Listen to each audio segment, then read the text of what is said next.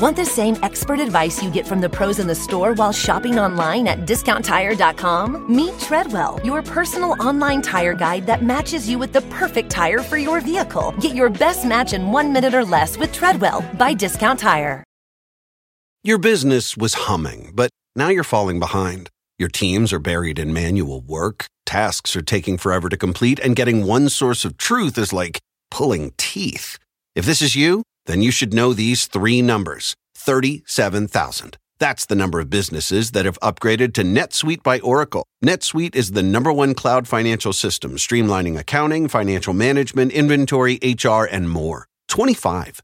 NetSuite turns 25 this year. That's 25 years of helping businesses do more with less, close their books in days, not weeks, and drive down costs. One.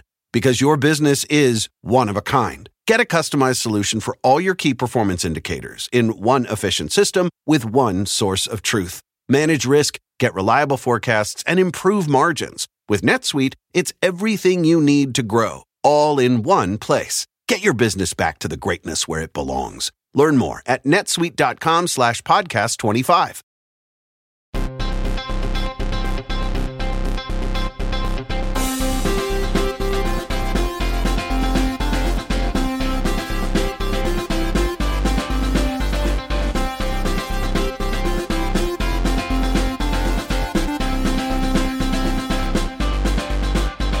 Welcome to Pod Save America. I'm Jon Favreau. I'm Dan Pfeiffer. On today's show, Ron DeSantis' campaign launch explodes on takeoff. And Tim Miller is here to break down what's next for Tiny D and the rest of the Republican field. Then, House Republicans are feeling so confident about the debt ceiling negotiations that they're bragging about holding the economy hostage. And finally, we dig into one of the week's weirdest stories. Why did Marjorie Taylor Greene pay $100,000 for a used tube of Kevin McCarthy's chapstick? Just the big stories here on Pod Save America. Quick reminder before we start that Pod Save America will be live in New York City on June 12th at the Tribeca Film Festival.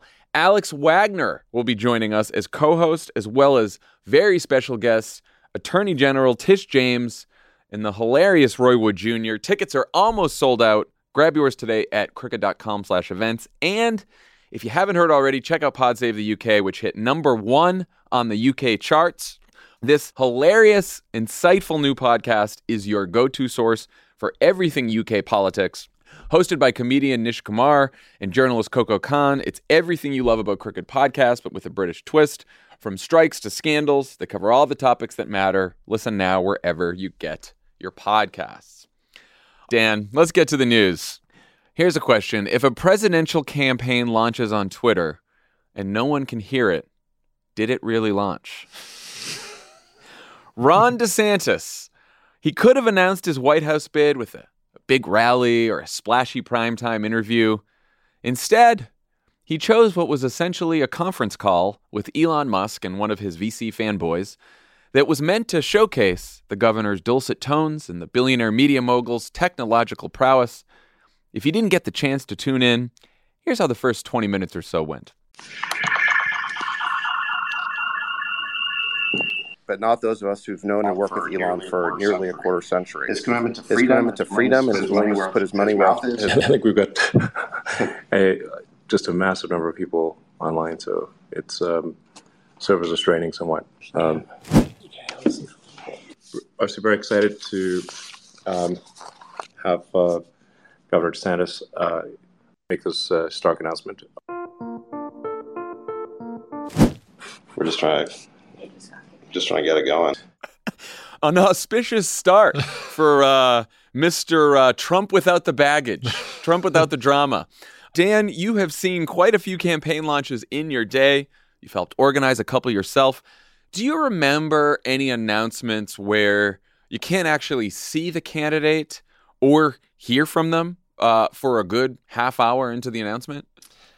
Well, Jon, I think we're all being a little bit unfair to Ron DeSantis because Mm-hmm. for about a century, all of the campaign announcements were audio only. That is true. Then the TV was invented. But no, not since then. So it's really make America great again kind of thing. yeah. We thought that was just like pre uh, Civil Rights Act when they said it. They actually mean pre television. Worst presidential campaign launch of all time? I, I was trying to figure this out, and and like going back, at least in my uh, poor memory, about what could have been, what was a worse launch than this. There were certainly worse campaigns that ended in disaster, but the actual announcement is a tough one to really fuck up. Yeah, I would say the AI chatbots were not helpful in trying to identify this question. you, you asked the AI chatbot. Yes, yes. like like I'm thinking back to Wes Clark after he announced, but his actual speech was okay, and then he had that famous moment on the plane where he was asked about his Iraq War position, and he and he in the middle of the question turned around to his press person and asked what his position was. Mary, you mean Mary, help? He said he said help Mary.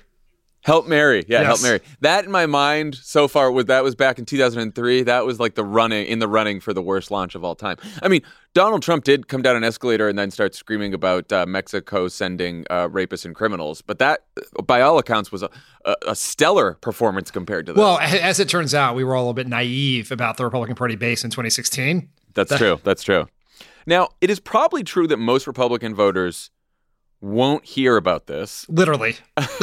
And and and that is the best possible news for Ron DeSantis because everyone who does hear about it will learn that it was an absolute disaster and a joke, including Republican voters who hear about it from right-wing media, which is a rarity. Cuz like Fox News was dunking on it. I mean, uh, real problems, real problems. He even Ron DeSantis even lost cat turd. Cat turd. Not the cat turd. Also, the it's cat turd. for you. That's Mr. said- That's Mr. Cat Turd to you, buddy. Mr. I say uh, it's at, at cat turd too, Mr. Cat turd. Um, he said that it was like watching paint dry, and so that he le- he left. He left. Well, I mean, I guess he. I don't know if he voluntarily left or he was forced out, like most of us were most of the time. There were about 500,000 listeners when Twitter Spaces crashed. Only about 200,000 came back once they finally uh, turned it off and turned it on again. Average Fox primetime audience is about 1.5 million. What on earth was the DeSantis campaign thinking in choosing an audio only platform with a well known history of crashing? Earlier, when you not so subtly called me old by pointing out all the campaign announcements that I have seen over time. You were and you were there at the at the Carter announcement, I believe. You were I wasn't born when Carter announced. I would point that out. I, th- I have to do the math in my head. I'm not sure. But look, when you plan an announcement, you and I have been a part of a couple. You, what you the way to do that is you pick the candidate's greatest strength. Then you build the strategy around highlighting that strength for everyone. And for Ron DeSantis, that is clearly his voice. His voice. That's Which right. it annoys it. no one. It's not off-putting at all. So you want to just center the voice in the announcement because that's what you people are going to want to hear from. They're going to want to hear Ron DeSantis. Just focus on that voice for years to come. Look, this is an idiotic strategy. Campaign announcements can all things in politics can go wrong. They go wrong one of two ways. One is a good idea that is either executed poorly or just suffers from bad luck. Like take the example of Tim Scott's microphone going out. Like that's not maybe that's some advanced person's fault or they hired the wrong vendor, but that's not a sign that it, was not a bad idea of an announcement. And then there are just straight up fucking terrible ideas. And the idea of doing an audio announcement being interviewed by two Silicon billionaires on the fourth tier feature of a third tier social media platform is just like, even if it had gone perfectly, what was the upside? I know. That's what I keep saying. Like, it's it's hard to put the glitches aside, but even if we try to put the glitches aside, the idea is fucking terrible. Yeah. So just think about like when you do this, we're going to focus on it. We will make fun of them for the 300,000 people or the 150,000. that's that is sort of an a very, and I would say this to any person or politician I was advising. The numbers of people watching in real time is an anachronistic way of looking at it. What you want to look at is the tail effect of anything you do. Well, how does it get picked up? So just where do you care about? Iowa, New Hampshire, South Carolina. What are they going to play on the news to say that Ron DeSantis entered the race? Audio with a picture of Elon Musk and a picture of Ron DeSantis? Like, what, what, just you have to think about the voter is going to consume. The regular voter who is not on Twitter, or especially not on Twitter spaces, they're going to hear your voice. It's so bizarre. And the audio thing is just so weird. And this is an example of how just old and dumb that is. Since Reagan, for a long time, presidents got to give a weekly radio address every Saturday. And you would record it on Friday. You could pick whatever you want, and radio stations all across the country would air it at a certain time. Uh, know In- it all too well. Yes, in 2009. So Reagan did it, Bush did it, Clinton did it, Bush 43 did it. Obama comes in, sort of first internet president is like, this is dumb. Why would we just do this on radio? So we videotaped it and also put it on YouTube. So in 2009, more well more than a decade ago, we were like, audio only is dead. And Ron DeSantis is bringing it back because David Sacks is probably going to give $50 million to his super PAC, maybe, and Elon Musk could do the same. And so it's you can't use your your campaign announcement to raise money from super PAC billionaires. It's just a stupid, stupid, idiotic way of doing it. I last week I talked about how terrible, how he should fire his entire team. This is worse. He did not fire them. He got an actual worse idea than that weird endorsing of Kelly Craft minutes before she lost by 30 points. Yeah, the uh, the young generational change candidate uh, decided to take us back to the days before television, something that everyone has in their homes. he could have he could have he could have potentially reached lots of people on a piece of technology that they've had in their homes for quite some time, and that is the television. And actually, they can have they have little televisions on their phones too. I can see that. That's happened also. But you know, audio only is fine too. And again, when you're doing your presidential announcement, you don't want the stage to yourself. You want to share the stage with an erratic billionaire and his fucking flunky, David Sacks. Well, I haven't said his name because no one fucking knows who David Sacks is, right? He's just some some random, you know, he's like the sixth guy at PayPal, um, and now he's rich and has some opinions. That's David Sacks. He that's that's who De- Ron DeSantis wanted to moderate uh, his announcement. Also, you couldn't really tell the difference between when David Sacks was speaking and Ron DeSantis because they both have terrible voices. and there were times when Ron DeSantis couldn't even get a word in edgewise because David and Elon were like hogging the whole thing and talking too much. I mean, I'm trying to get into the minds of the DeSantis campaign of the people who of the Yahoo who who proposed this idea. And all I can think of is that they are all way too online. They seem to have actually bought into this idea that Elon Musk is the new Rupert Murdoch. This is where the media is going and the right wing media is going. And maybe somehow they're going to take it to Trump by announcing on the platform that helped him become president. And Twitter used to be Trump's platform. And now here comes DeSantis. And maybe they'd get a lot of elite media attention, uh, which it, you know it certainly did. Certainly did get a lot of media attention. But it all seems like real galaxy brain shit. Like, wh- who was the audience? Was it donors? Was it Dogecoin fans? was it was it Elon Musk fans? Which at this point you could fit into a small building. Like, what what what was going on? I don't want to be cynical about this, Jon, but Ron DeSantis' campaign plans to raise, via their super PAC, plans to raise and spend at least $200 million. And it's probably going to be more than that. And Ron DeSantis' like chief political guru is a guy named Jeff Roe. Hmm. He worked for Ted Cruz. He helped get Glenn Youngkin elected. He also owns the ad buying company that will be used to place the ads spent by the super PAC and he will get a cut of every single dollar spent. And you know who can give a lot of money to that super PAC? Elon Musk. David Sacks, David Sacks. and Elon Musk. And this is the same thing. We talked about this last week. This is why he endorsed Kelly Craft, who was also a Jeff Roe client, uh, who also is a billionaire who plans to give money to the DeSantis effort.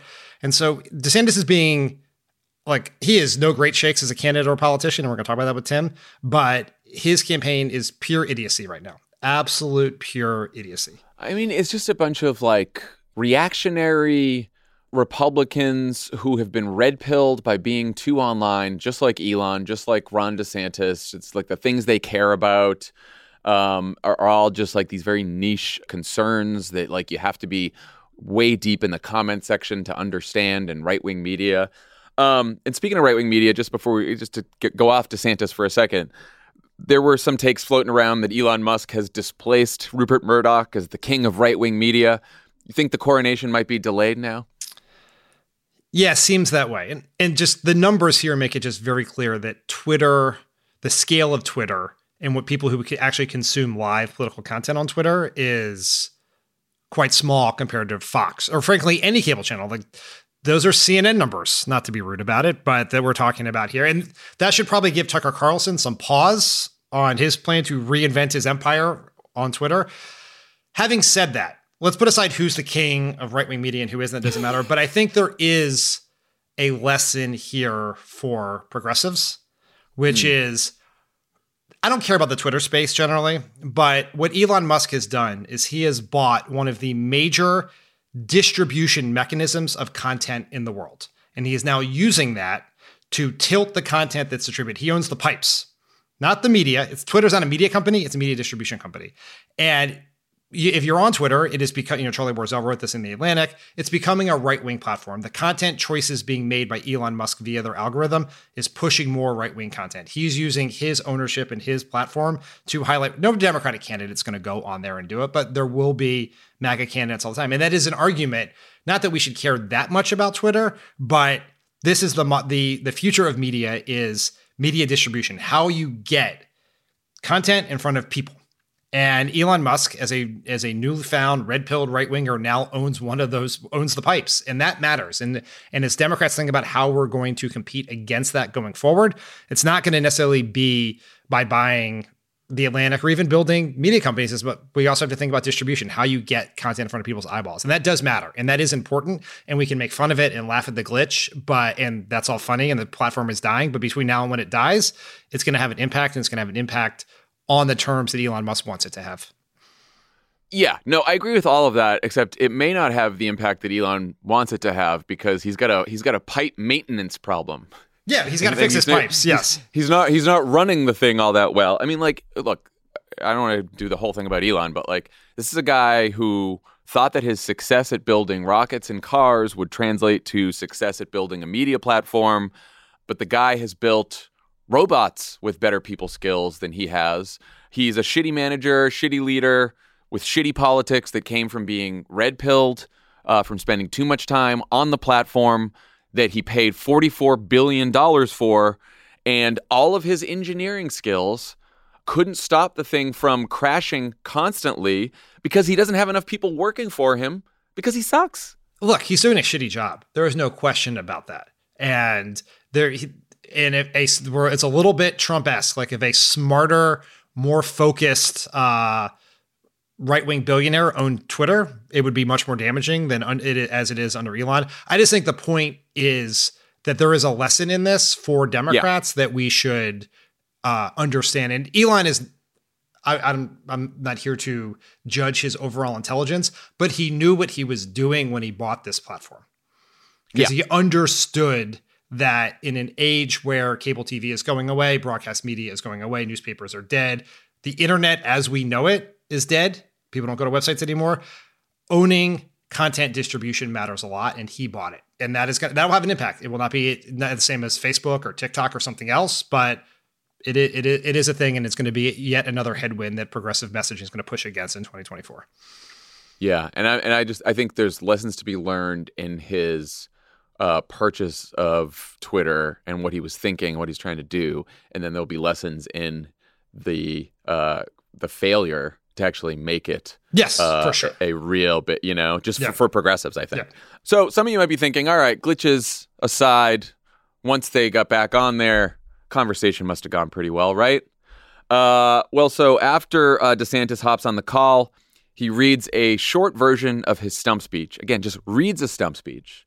Like if you're going to have some fun informal chat that's new and different than your typical stodgy campaign launch, um, don't just read the speech you would have read at the rally with applause. But that's what he did for a, a while. Then he took about an hour of questions on voters' top concerns from David Sacks, a MAGA congressman, Thomas Massie, a few MAGA pundits. Uh, here's how it went. I pledge to be an energetic executive that will take on the important issues the whole book ban thing is a hoax, uh, and I think it's part of a political agenda. When we're taking on things like DEI, you get blowback from legacy media and the far left. We believe j- jamming gender ideology in elementary school is wrong. You have every right to do Bitcoin. The only reason these people in Washington don't like it is because they don't control it. I think this whole ESG movement is really trying to do through the financial sector what they could never achieve through the ballot box. The legacy media, these corporate journals, they're in their little bubble. And look, I'm a blue collar kid. I grew up in the Tampa Bay area, working minimum wage to get through school. You know, my grandfather worked in the steel mill in West Pennsylvania. Um, I just know instinctively kind of what like normal people think about all, all this stuff. Here's the thing. Here's the thing. Legacy media is in their bubble. Ron DeSantis knows what normal people care about. They, he knows that the Republican primary will ultimately be decided by Bitcoin enthusiasts who are angry with asset managers for investing in renewable energy. right? That's that's what's going to determine the next president. Look, when you go to those New York Times diners all across the country, you know what you hear first? DEI. ESG. ESG. D- There's just so many letters coming out of their mouth. They're just chanting letters. They're just chanting DEI, DIE. Bitcoin, Dogecoin. Like David Sacks is a huge crypto guy. He is, I'm sure, has a lot of Bitcoin, cares a lot about it. He keeps asking about Bitcoin. And Elon Musk has some sort of trolley relationship with pumping and dumping Dogecoin. And he keeps he keeps bringing up Dogecoin awkwardly in that sense. And I know very little about crypto, but I don't think do Bitcoin is the right way it's described.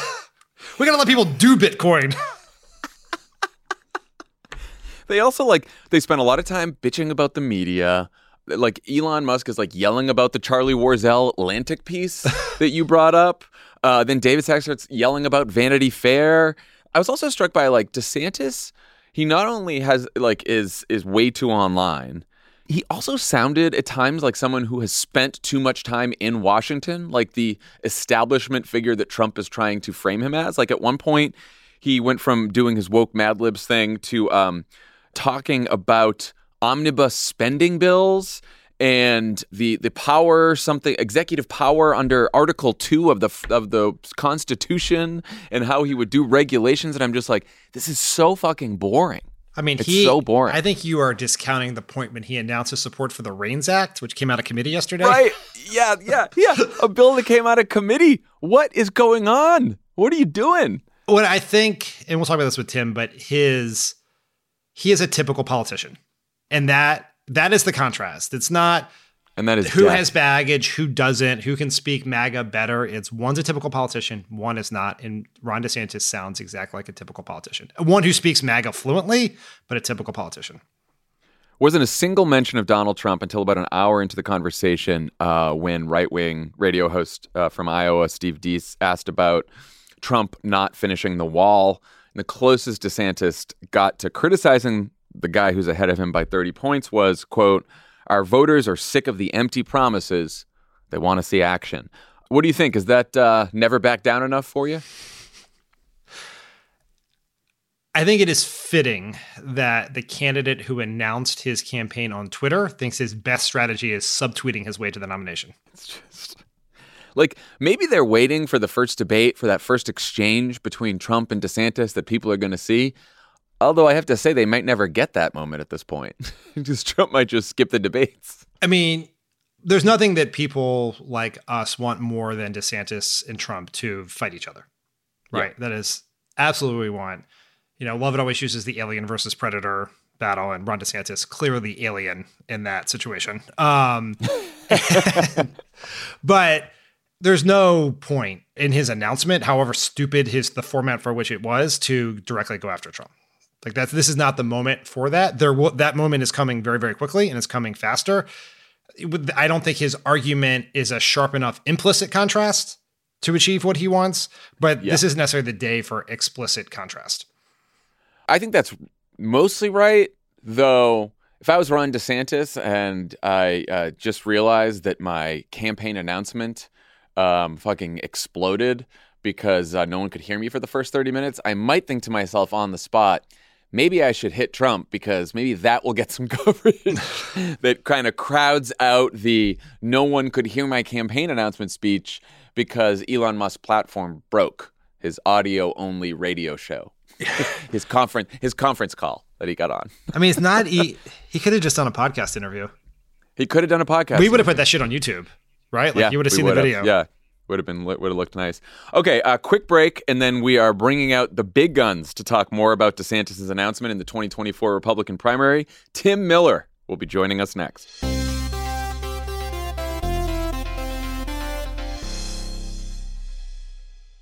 This show is sponsored by BetterHelp. A lot of us spend our lives wishing we had more time. The question is, time for what? If time was unlimited, how would you use it? The best way to squeeze that special thing into your schedule is to know what's important to you and make it a priority. You know, you know, you know. Have you been able to squeeze that special thing into your schedule, Jon? Yeah, that's. I think it's thanks to therapy. Therapy can help you find what matters to you, so you can do more of it. Mm-hmm. More time for you. I uh, you know, because we've been doing what a weekday, mm-hmm. I actually put that in my therapy spot. You know, I, I replaced therapy with doing an extra podcast. Mm. It was a huge mistake. So, uh, what do you spend time doing at therapy now? Well, now I brought therapy back. I added okay, therapy good, back to another time because uh, it turns out talking. That's going to make the jokes better. well, it's certainly going to make things better for the team. if you're thinking of starting therapy, give BetterHelp a try. It's entirely online, designed to be convenient, flexible, and suited to your schedule. Just fill out a brief questionnaire to get matched with a licensed therapist and switch therapists anytime for no additional charge. Learn to make time for what makes you happy with BetterHelp. Visit betterhelp.com slash PSA today to get 10% off your first month. That's betterhelp, H-E-L-P dot com slash PSA. Your business was humming, but now you're falling behind. Your teams are buried in manual work, tasks are taking forever to complete, and getting one source of truth is like pulling teeth. If this is you, then you should know these three numbers 37,000. That's the number of businesses that have upgraded to NetSuite by Oracle. NetSuite is the number one cloud financial system, streamlining accounting, financial management, inventory, HR, and more. 25.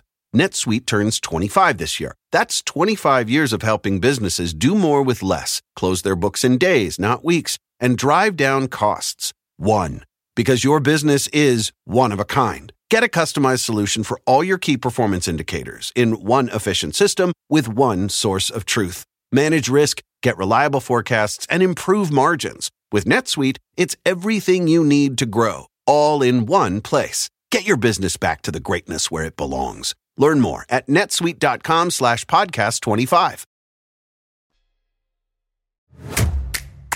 The Crooked Store's latest collection has a clear message for anyone trying to take away abortion rights. Don't. The No Trespassing collection features four different designs, each inspired by a different state where abortion is under attack. There's Stay Out of My Swamp for Florida, Stay Out of My Hole for Arizona, Stay Out of My Prickly Pear for Texas, and Stay Out of My Strip for Nevada. But obviously, I'll be wearing these no matter where I am.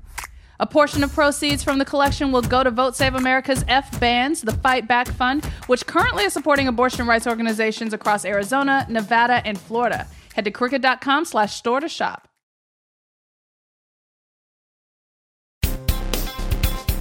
Joining us on the pod today, our Never Trump pal, bulwark extraordinaire, author of Why We Did It, Tim Miller. Welcome back. Guys, I love to be called out of the bullpen on a day like today. You know, You- I- uh, I I'm just I'm excited. I know you had some takes. I know I you had do. some takes. Just you're bursting at the seam with some takes. I am. I Um, got to pull back. I, so I wanna I wanna just trigger you to start with a tweet from um, when I know you've seen this tweet, of course, because you're a Twitter addict like me. Uh, from National Review editor Rich Lowry about Meatball's announcement. Tech debacle aside, DeSantis is knowledgeable, a fluid speaker, and has command of details. Tim, is the woke mob just too blinded by Twitter Schadenfreude to appreciate the rhetorical power of yesterday's performance?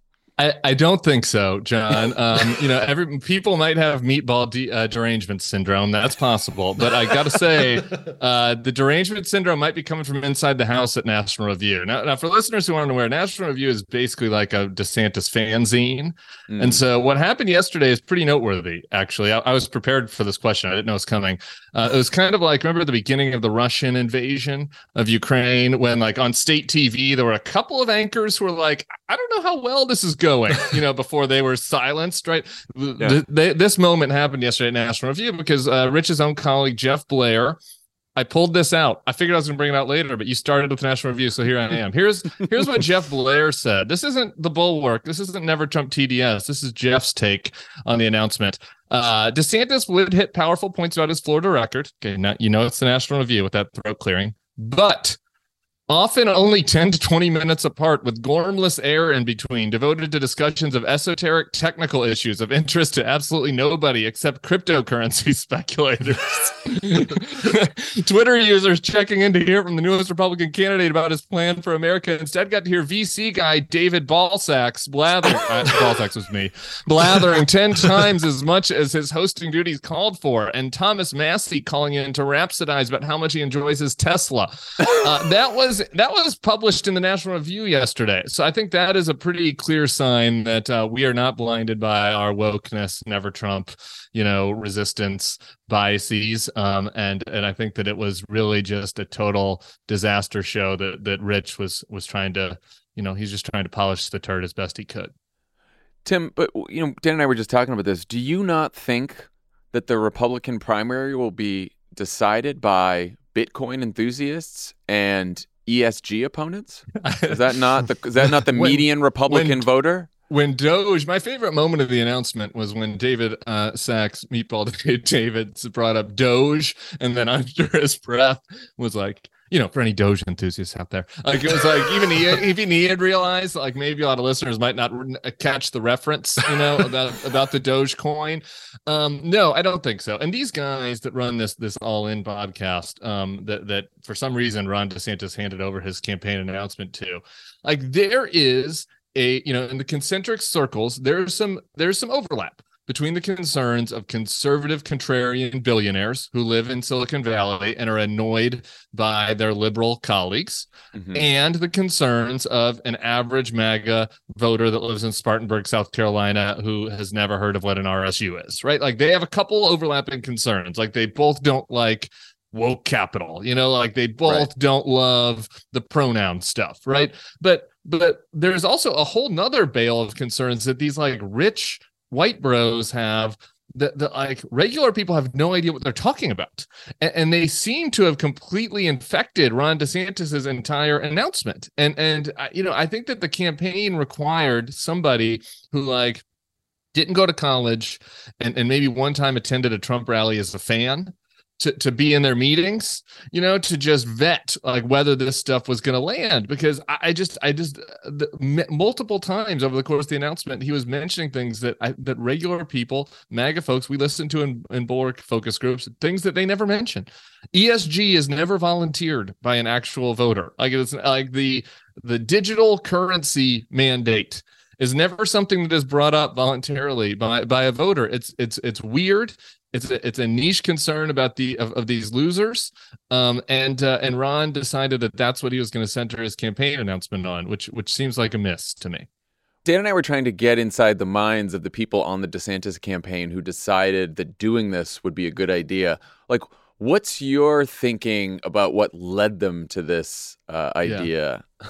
Well, I think there are two things at play. One is you have to the DeSantis team is really kind of new and and I, I think not aligned, right? Uh, uh, he he had a very small Tallahassee group.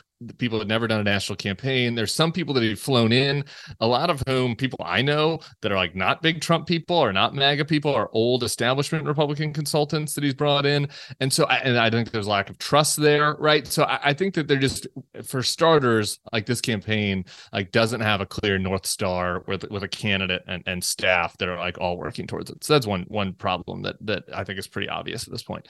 Like the other the the the thing I was also trying to put myself in their shoes, like you know, as a pundit, we're all you you want to like not overreact, right? You know, you got to Right. think to yourself. I'm like.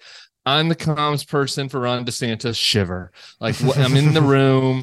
Someone proposes the Elon Musk thing. Initially, I'm like, this is stupid. But then how do I talk myself into it? Right. And I think the Yeah. answer is you get this lift, right? That like if the other idea is, oh, we're gonna have a weekday announcement in Tallahassee, the turnout is not gonna be anything like a Trump rally. It's not gonna look like Springfield when you guys did your announcement 20 years ago, however long that was now. Um, like it's it's gonna look, you know, it'll be a nice crowd. And Jeb's announcement was really nice. It was the best day of our campaign. So having a, a good announcement doesn't mean it's going to be a good campaign, and the inverse is true. That's worth marking. But you know, we had four thousand people in a small basketball gym. It was full. It was nice. It, the the news cycle lasted six hours. You know, uh, had Donald Trump announced the next day, and it was over. Right. So so I think that they they were considering well that we could just do this sort of average Florida thing, not make a lot of buzz. Or Elon Musk is like one of the most famous people in the world. We can kind of get some residual glow and and boost off of this and make it seem bigger. And, and I think that was their the I assume that was their thinking, and, and, that just utterly backfired in every possible way because the opposite happened. Right, he looked smaller. It, it, felt like the Elon show, not the Ron DeSantis show. Right, and and he didn't get any boost in coverage. I guess unless you count people making fun of him. Right, like the the numbers like didn't look, uh, and it, uh, it was smaller than it would have been had he just announced on Laura Ingraham's show. Dan, could you imagine a scenario that was like something in between what they went with? And the traditional stodgy announcement speech that's typical like what, what would have shown that he was like a younger new generational candidate reaching new people in new places? Don't overcomplicate the simple. The campaign announcement is supposed to be the best day of your campaign. It's the easiest day. The press it's the day Thanks, you'll get the, the most press coverage. It is the day the press will cover your message. They will give you the headline you want. Even if you're a loser candidate the press will treat you somewhat seriously. I mean, just listen to the conversation you, Tommy, and Lovett had on Tuesday about Tim Scott I was like, you treated him as if he was like a front runner for the race. He was like such a serious it was, individual. It was a little. it was a that was that was Lovett. That love was very establishment love media. Love is high on Tim Scott. He, him, yeah. Lovett. Mike Murphy are just. Uh, and so if he had just done the Jeb I also Bush, tuned in for that and was intrigued by the, the bullish takes about Tim Scott. I don't know if there's like a triple bank shot thing happening. I'm sorry to interrupt you, Dan. Yeah. Go ahead. Uh, so just do the simple. Get the 30 seconds on the local news of you with your message. Get the headlines you want and no one's going to remember that he fucked this up. That's not, I don't think it's going to count some votes, but there's an opportunity cost to screwing up your announcement because that's the day you should have your best coverage. The day you should be your best fundraising day for probably almost a year should be the day that you're on the phone with all the folks in Iowa, New Hampshire, and South Carolina trying to get them to endorse you. And when you fuck it up, you it, it has an opportunity cost in it, and that part matters. And so there's no logic to this. Do the normal announcement and then do the quote unquote, and I know this word triggers Favreau, the buzzy thing with Elon Musk the next day right? Do your announcement, get your on message coverage, and then later on do the thing that'll get you additional attention the Fox primetime interview, the morning show interview, the Elon Musk Twitter space, or whatever just one small like uh, follow up on that that that proves this point right is in addition to the announcement right not a lot of people are going to tune in to the actual announcement speeches right? It'll be you'll get super fans. So but what else do you get out of your announcement? What did about what does every candidate get right? The the images right? You have the visuals you take the three best delivered lines you package them you can put them in an ad people see them on their instagrams on their you know where, where they are engaging with stuff. DeSantis didn't have that. It was just his voice and like, this man has a voice for newsprint. like that, that's not his strength, you know. Uh, um, and and so it was just his voice. And so they put out. Did you see the? I know Jon did, but Dan, did you see the video they put out? Like with uh, from the it was a yes. they clipped with the Elon Musk were, picture. Yes, yeah, they they clipped what they thought were DeSantis's best lines from the Twitter space and and compiled it into like a clip art show of of Ron and Elon like looking we- doing weird. I thought it was a parody account. I couldn't. believe I was like, why do they have? It was like old pictures of Elon Musk that would when just pop bald? up in the video when he was bald. Yeah, what was going on? They there? photoshopped F-16s into the photo of Ron DeSantis overlooking the governor's mansion. Which ever the reporters knew because they used that exact image in an ad before without the F 16s. and they could have just had the announcement with the sign behind him florida's where woke goes to die or whatever their message is you know and had a nicely packaged thing. But they they couldn't do that because they didn't have any video. It was an audio only it's just it was again you can overstate how important an announcement is there have been people with i don't i don't remember what joe biden's announcement was he became president so um you know i'm sure it wasn't a 10 out of 10 whatever it was but but but it is it's noteworthy that it was this bad especially when you're contr- when purportedly the desantis contrast with trump is like he's normal he's competent you know he, he can get the maga stuff done yeah, Trump without the Trump Trump without the baggage. Except yeah. now he's got some. He started with some baggage. Announcement aside, Tim, like you've heard longer versions of DeSantis's stump speech many times yes. before. Is there a compelling message in there for Republican voters once you get past the Bitcoin ESG bullshit that sort of Sacks and, and Elon foisted upon him?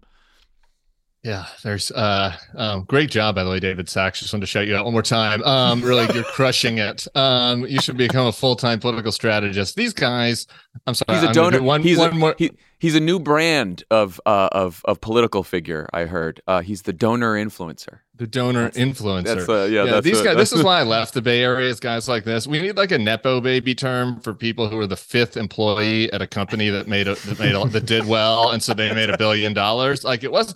I kind of I don't begrudge Elon and T, Peter T. Like at least these guys had ideas. Like David Sacks was just like.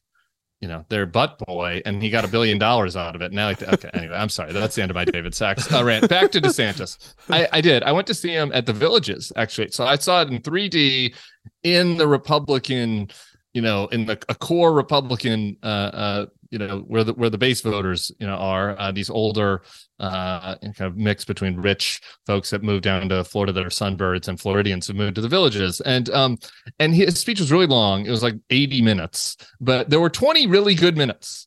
And this is the thing. When I said earlier about how it doesn't, they seem confused, like they don't have a north star, they aren't aligned. Like DeSantis's line about about having the same enemies as the Republican base voters, right? Like the media hates me.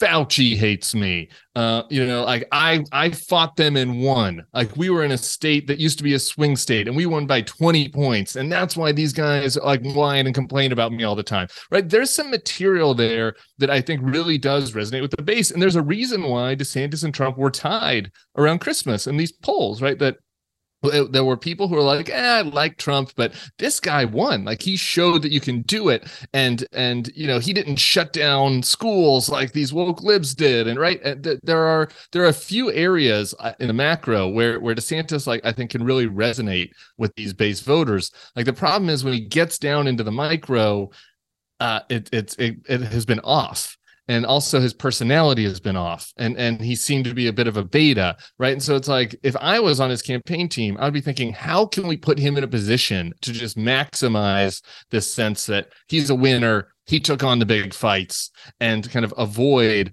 all of all of this other you know all, all the other stuff that have weakened his candidacy. And, and they have done the opposite. They've like leaned into all of his you know weird picadillos. Dan, how do you think his message, DeSantis's message, at its let's say at its best, um, compares to Trump and what Trump's trying to do? So there's two elements of this. The first is on the culture war stuff, their messages are sort of the same. DeSantis is actually, I think, a little smoother in that, like, I agree with Tim in that sort of 20 minute core of the message. When you put aside all the other sort of Fox News marginalia around woke capitalism, he has a culture war message that is, he is the person who has done the best job of that, other than Trump, in the party since 2016. The problem, DeSantis has two problems. The first is Trump marries culture war stuff with economic populism. And DeSantis marries culture war with either no economic message or Paul Ryan economic messaging, which is an anathema to everyone, but particularly the Republican base.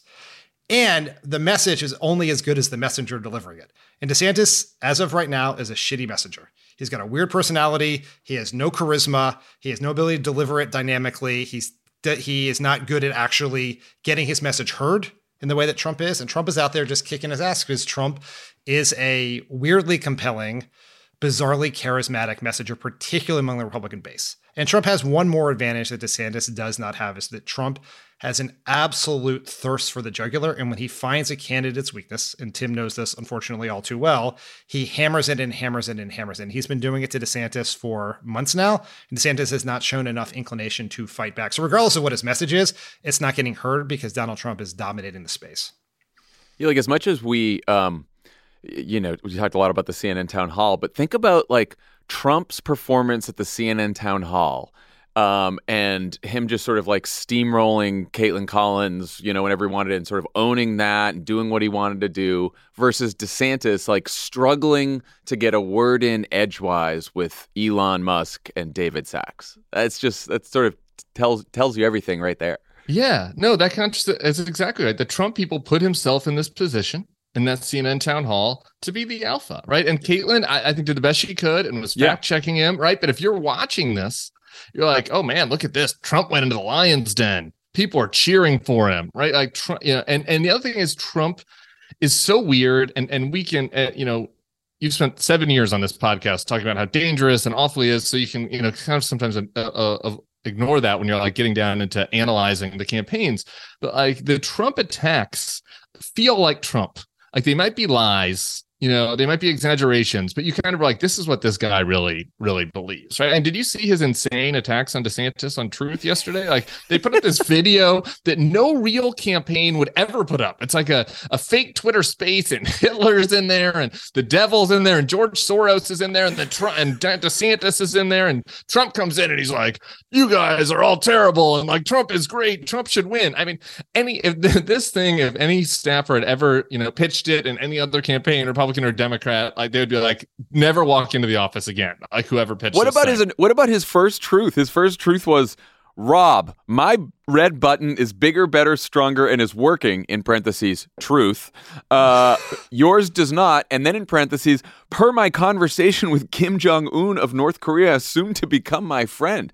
I mean, that is like. I saw that and I What laughed, and I'm like, "That is fucking deranged." I didn't know what it meant, and then I was like, "One, how is this guy the front runner again? How how is this the guy the front runner again?" And two, like, I wanted to ask you guys this: Do you guys feel at all guilty about how much you're enjoying the the Trump DeSantis content? Yes, I'm covering my laugh up while you read the tweet right now. I don't want to laugh.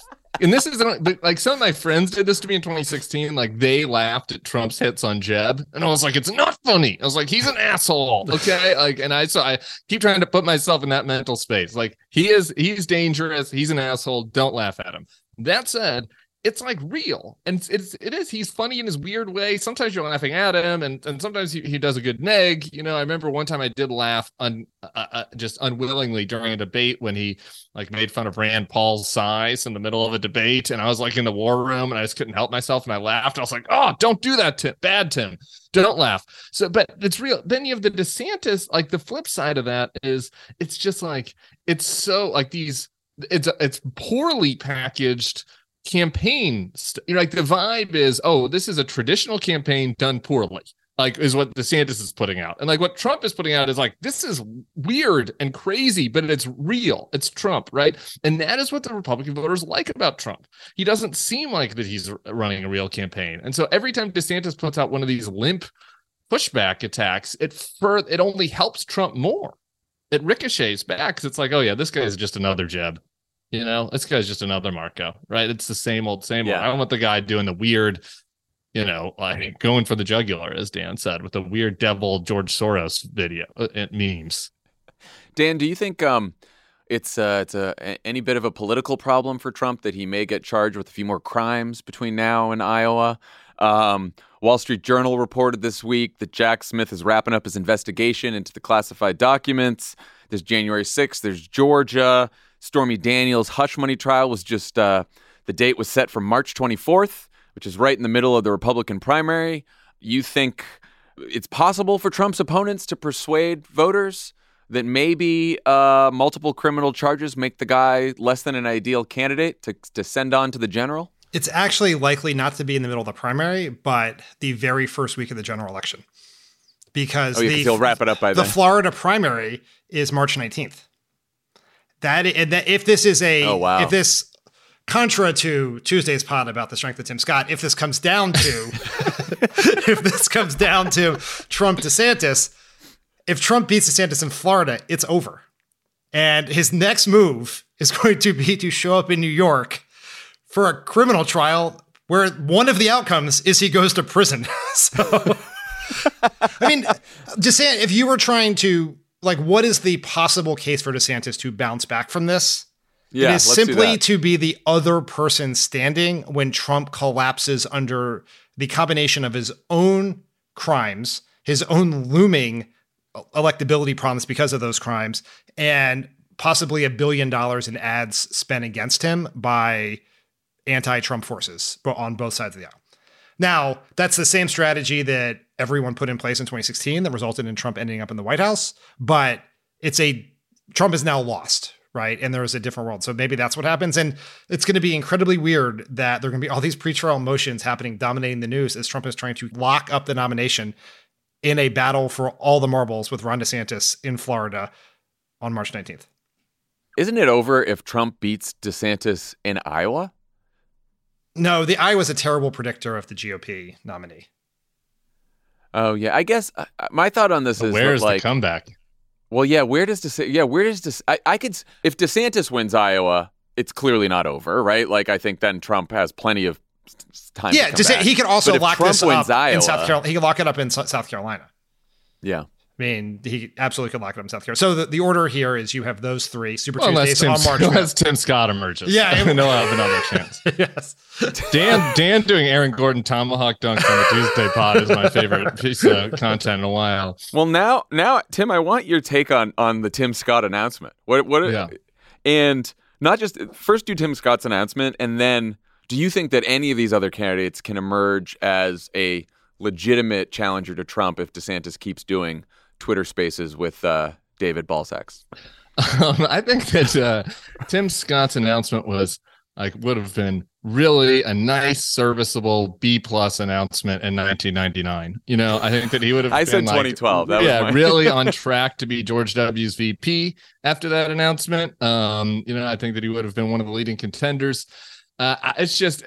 It's nice. I mean, some of the themes appeal to me. Obviously, though, they they feel un um inauthentic, right? It's like when you're talking about uh, personal responsibility.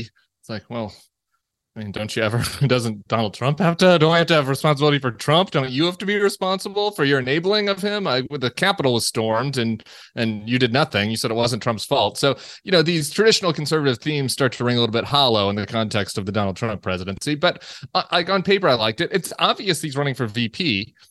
Uh, and I and how do you get inside Donald Trump's deranged mind and to think about like what kind of VP he might want in March, right? Like it's some some days he's probably like, I want Kari Lake, I want a loyalist, you know, and then other days he might have someone in his ear that's like, no, you need a black person might help you do better than you did last time in the suburbs, and so maybe Tim Scott is in the mix. Why Tim Scott would want to be Donald Trump's VP and why Pod Save America would praise him for his good and skilled effort to do that. Those are two open questions for another day.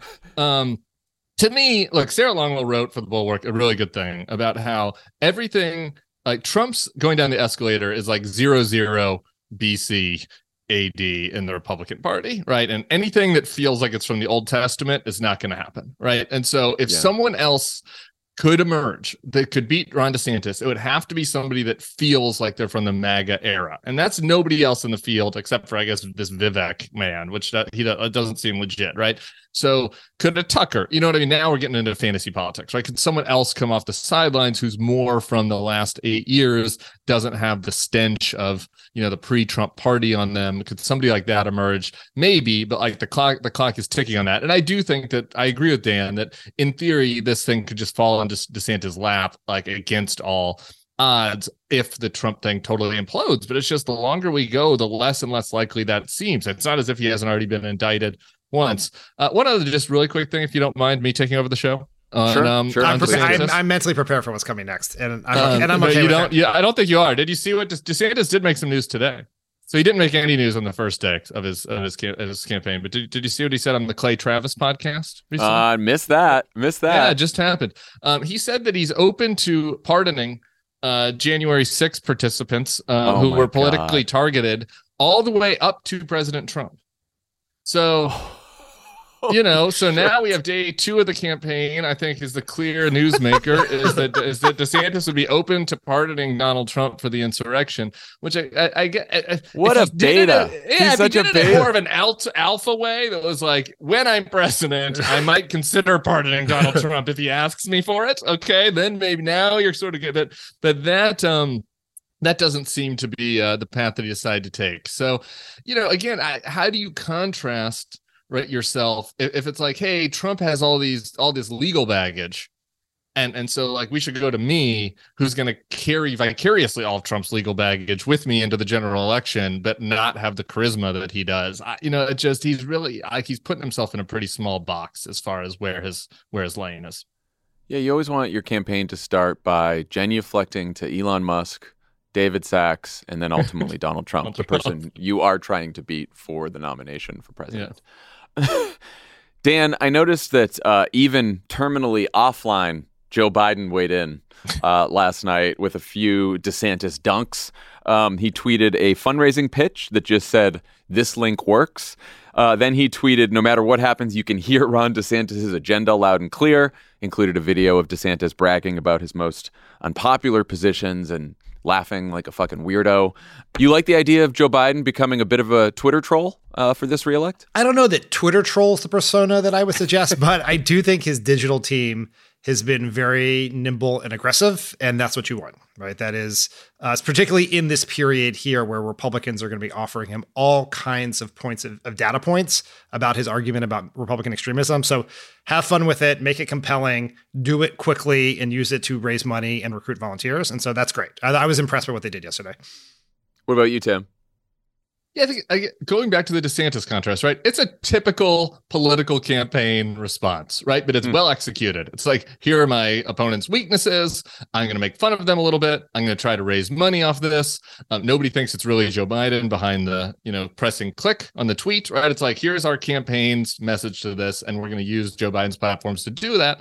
I, I, that's like the best DeSantis could do, right? You would want a De- DeSantis to have that type of rollout, right? Like not, you know, he's never going to be Donald Trump. He's not going to do a weird. I'm coming down the escalator and saying strange things, right? Uh, it's like okay, this is a competent person that can execute an announcement well, deliver a contrast against his opponent, deliver a clear message, and he uh, totally failed to do that. And and Biden did it, you know, just perfectly adequately yesterday, and I think that that's you know how how they should continue to position him, you know, for the next year and a half. Yeah, I hadn't thought about the advantage of Biden being able to sort of use all the Republican primary candidates' attacks on each other like to benefit himself in this partly because like last time this happened in 2016 hillary really couldn't do that because she was embroiled in the bernie sanders fight so you didn't have like one Democratic incumbent or Democratic candidate who was able to just sort of like take advantage of all the fighting on the Republican side, and now Biden can do that, and it's it, it was good to see him taking that opportunity. You look a lot like a guy who was on the 2012 campaign with me when we did. Right. I mean, I'm well. That was before 2016. Again, this is this, this is this is BC. Yes. this, is, this is when politics was, was normal. Like, I was sure yeah, it was this Jon Favreau who was the one on the campaign, not the other one. So talking, talking about Romnesia. Yeah. Um, Anyway, we're really rude to Mitt. It's just in retrospect. In retrospect, no. in retrospect, we're, it's like we're cutting it know, here. Own, we're cutting this part of the podcast. We all know. We look. We all know. Only politician with dignity left on the Republican side. You guys had to smear. We all know that the Big Bird attack and the binders full of women is what di- that's what swung that election at the yeah, end of the day. those those were the attacks. um, Tim, thank you for joining. This was uh, nice. this was fun as always. And when we come back, Dan and I will finally get to the fun stuff: debt ceiling negotiations.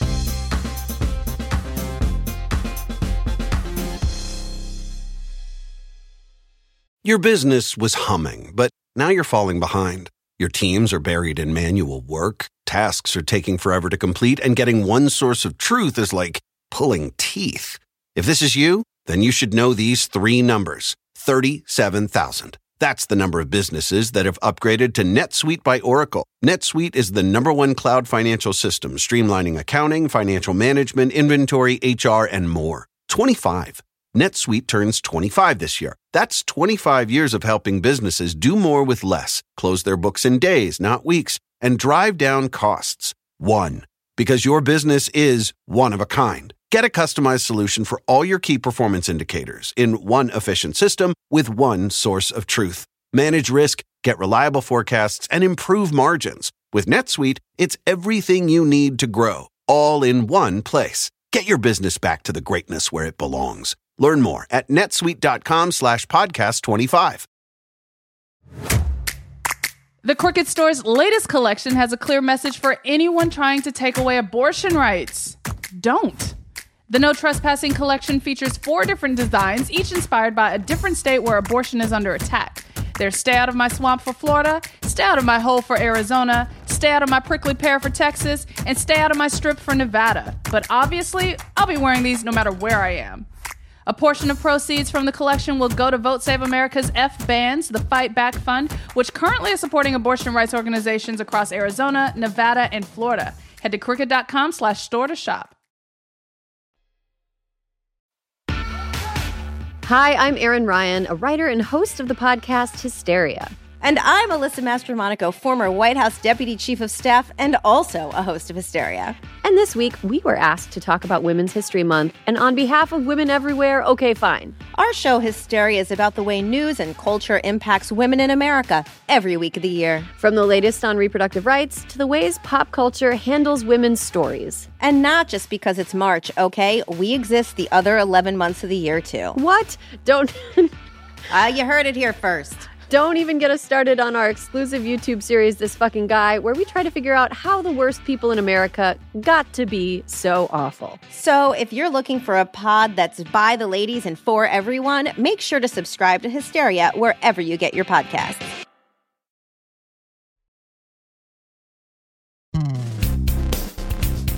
All right. Uh, we all had a few laughs at uh, Rob DeSantis' expense.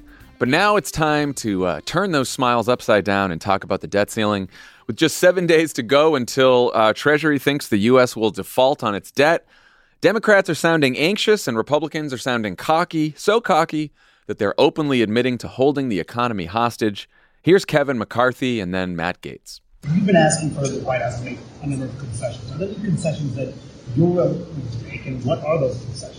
We're going to raise the debt ceiling. That's your concession. That's yeah. How would you like characterize the mood among your conservative colleagues right now? I think my conservative colleagues, for the most part, support limit, save, grow, and they don't feel like we should negotiate with our hostage. So there you go.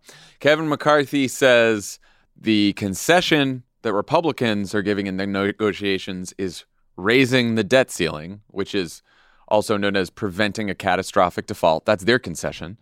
And Matt Gaetz is saying, we don't want to negotiate with the hostage.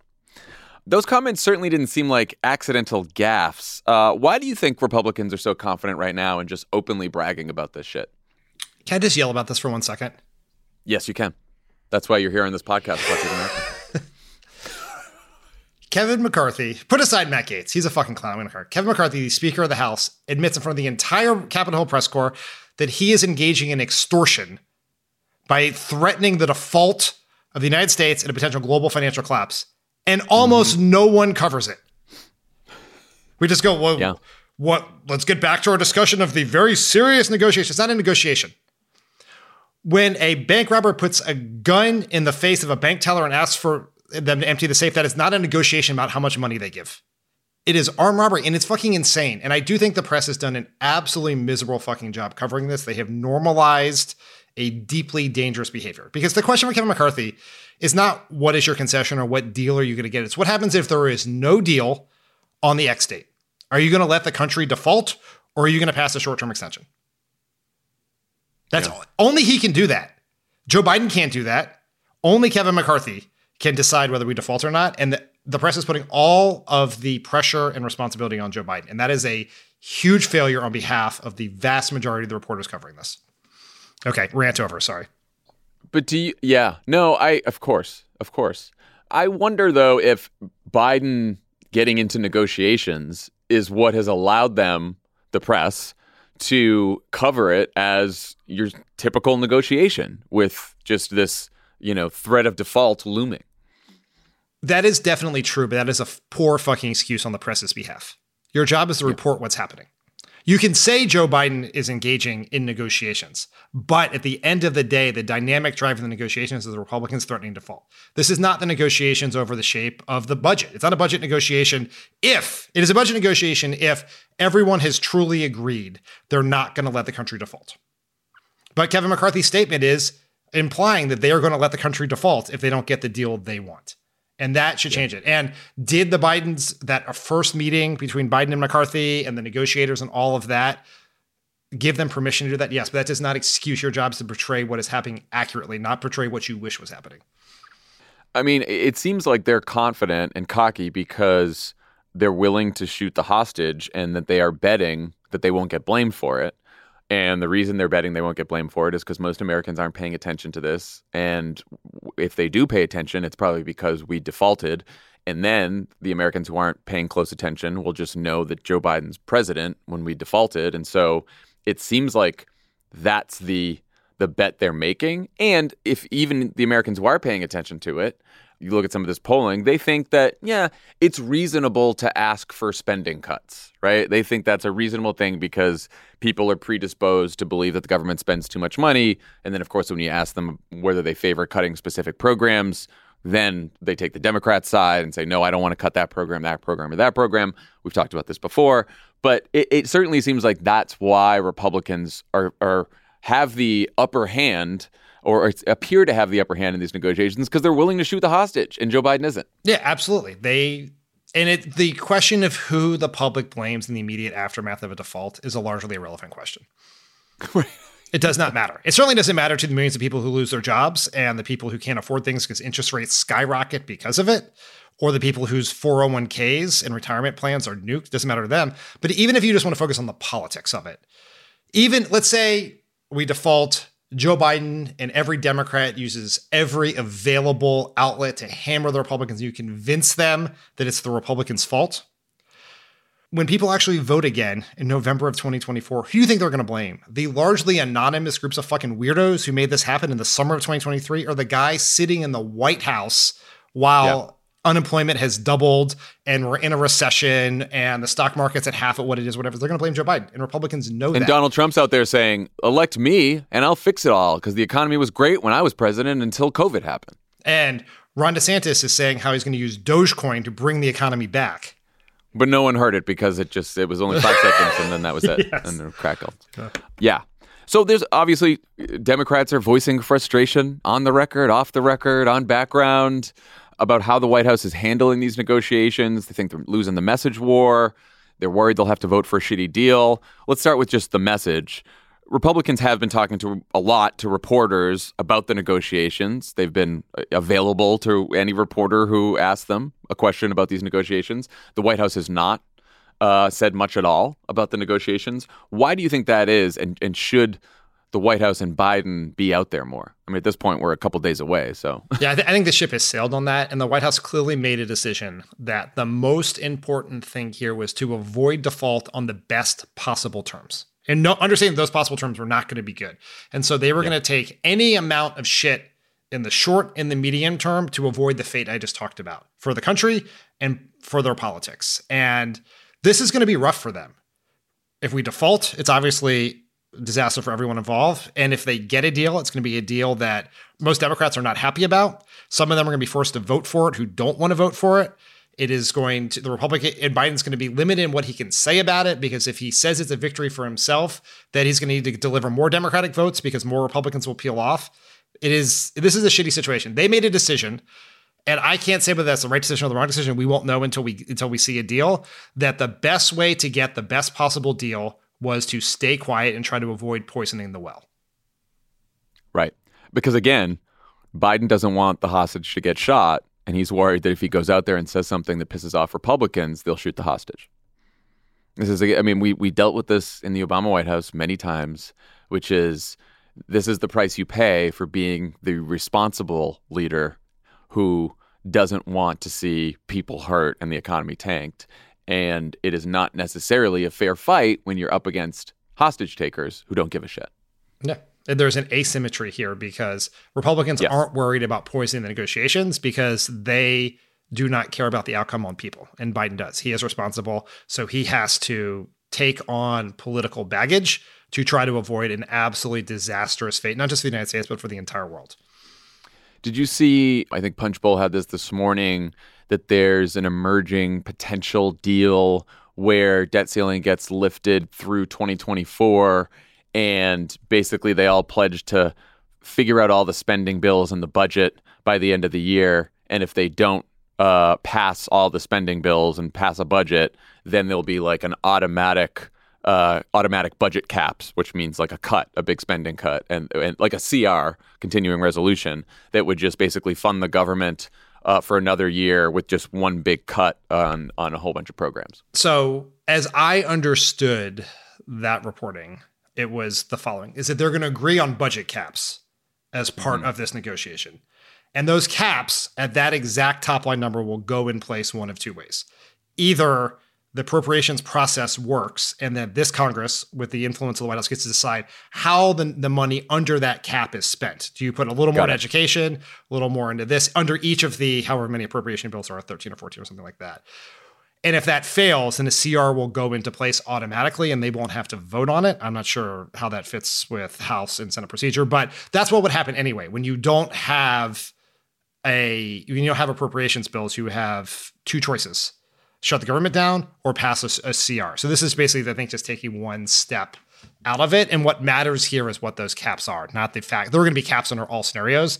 Any sort of budget agreement would have caps. And so I think this is the Republicans want to keep putting out information that suggests a deal is imminent because what they want is for the markets to not react yet. Because if the markets start reacting, then pressure will be put on them by their donors, by the Chamber of Commerce and others to move more quickly and it erodes some of their leverage. The White House would also like that because what really hurts the economy is not just default, it's all the turbulence in the run up to potential default. And even when you avert default, you still pay a price. In 2011, we set the economy back a while because we came so close to default.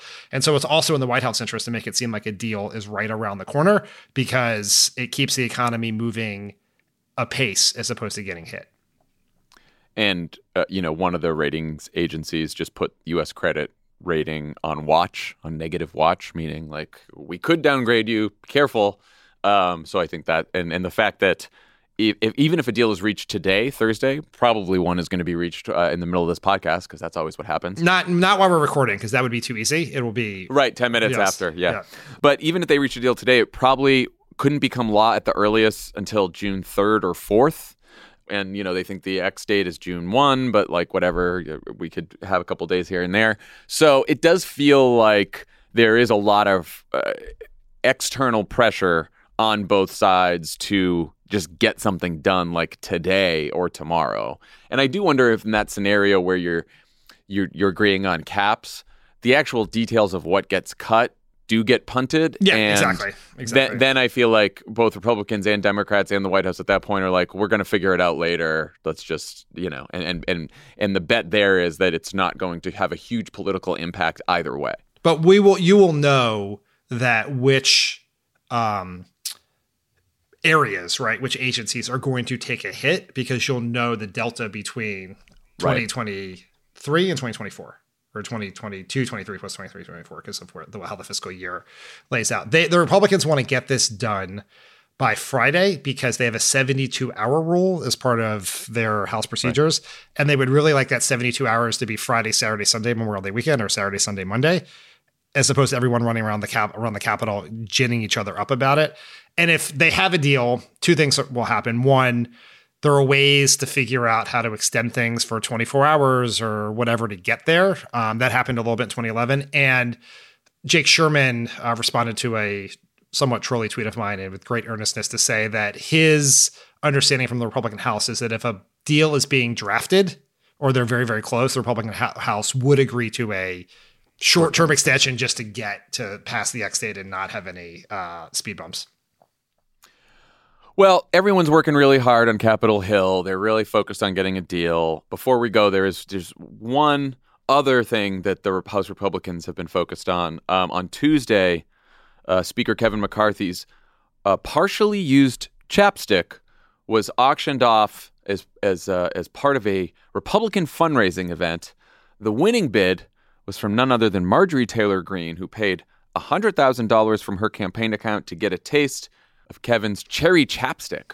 So she's donating $100,000 to the NRCC that elects House Republicans. I don't know where the chapstick came in. Uh, she got interviewed about this. Here's a clip. Can I ask you about the chapstick? What about it? I guess, is it worth 100K? I donated to have Kevin McCarthy come to do to come to my district to see my constituents. So Dan, can you figure out why the fuck any of this happened? Uh, Like, I, I get the, I get the donating from your campaign account to the NRCC. I get that, right? That's uh, they ask people, uh, politicians who've raised a lot of money for themselves that might not need it all. Please donate it to other Republican candidates, whatever. Where's the chapstick come in? Why the chapstick? Who, who used chapstick? Look, I think Republicans looked at the landscape and thought voters thought they weren't weird and disgusting enough. And so they decided to lean into it. I mean, it, Just it just days, shows days from default. Days from default. We're auctioning off chapstick. it shows just how weird it is that Marjorie Taylor Greene, of all people, was defensive about it. To be like, I didn't pay for chapstick. I paid to bring Kevin McCarthy to my district to meet with my constituents because I'm a serious person who didn't just buy chapstick that may be one degree removed from Trump's ass. Like it's like And now he's going to show up in her district with cracked lips. It's just, it's really weird. These people are really weird, Dan. yeah, it's it's a weird thing. You remember the last time we had a debt ceiling? Destructive, dangerous, and weird. Remember uh, two debt ceiling crises ago, uh, the way Kevin McCarthy rallied the troops was to show them the scene in the town where uh, Ben Affleck yeah. gets Jeremy Renner. The good old days. Yeah, a real Joe, a real Joe Missoula move there. If you understand that reference. All right, Dan. Um, I think that's all. I think that's all We're- for today. I- we are we are all- out. We've done it all today. We did it. Thank you to Tim Miller for joining us. Everyone have a, a great weekend.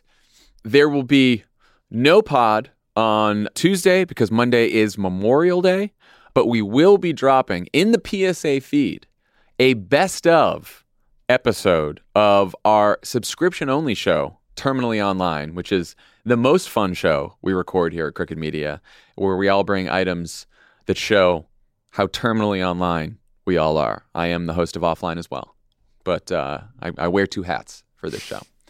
And if you want to get the show every week, which you should, go subscribe at crooked.com slash friends. Come join our friend of the pod community. So uh, everyone check that out. And then uh, Dan and I will be back next Thursday. Have a good weekend. Bye, everyone. Pod Save America is a crooked media production. The executive producer is Michael Martinez. Our producers are Andy Gardner Bernstein and Olivia Martinez. It's mixed and edited by Andrew Chadwick. Jordan Cantor is our sound engineer with audio support from Kyle Seglin and Charlotte Landis. Thanks to Hallie Kiefer, Madeline Herringer, Ari Schwartz, Andy Taft, and Justine Howe for production support. And to our digital team, Elijah Cohn, Phoebe Bradford, Mia Kelman, Ben Hefcoat, and David Tolles.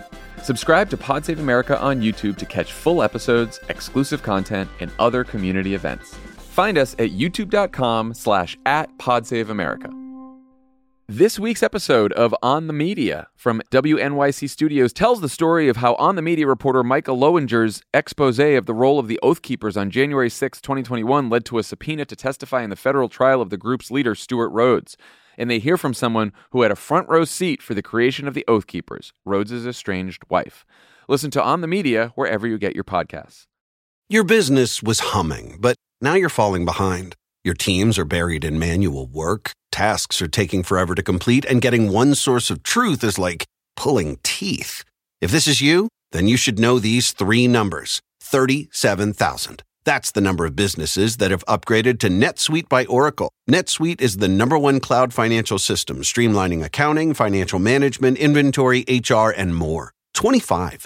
NetSuite turns 25 this year. That's 25 years of helping businesses do more with less, close their books in days, not weeks, and drive down costs. One. Because your business is one of a kind. Get a customized solution for all your key performance indicators in one efficient system with one source of truth. Manage risk, get reliable forecasts, and improve margins. With NetSuite, it's everything you need to grow, all in one place. Get your business back to the greatness where it belongs. Learn more at netsuite.com slash podcast 25.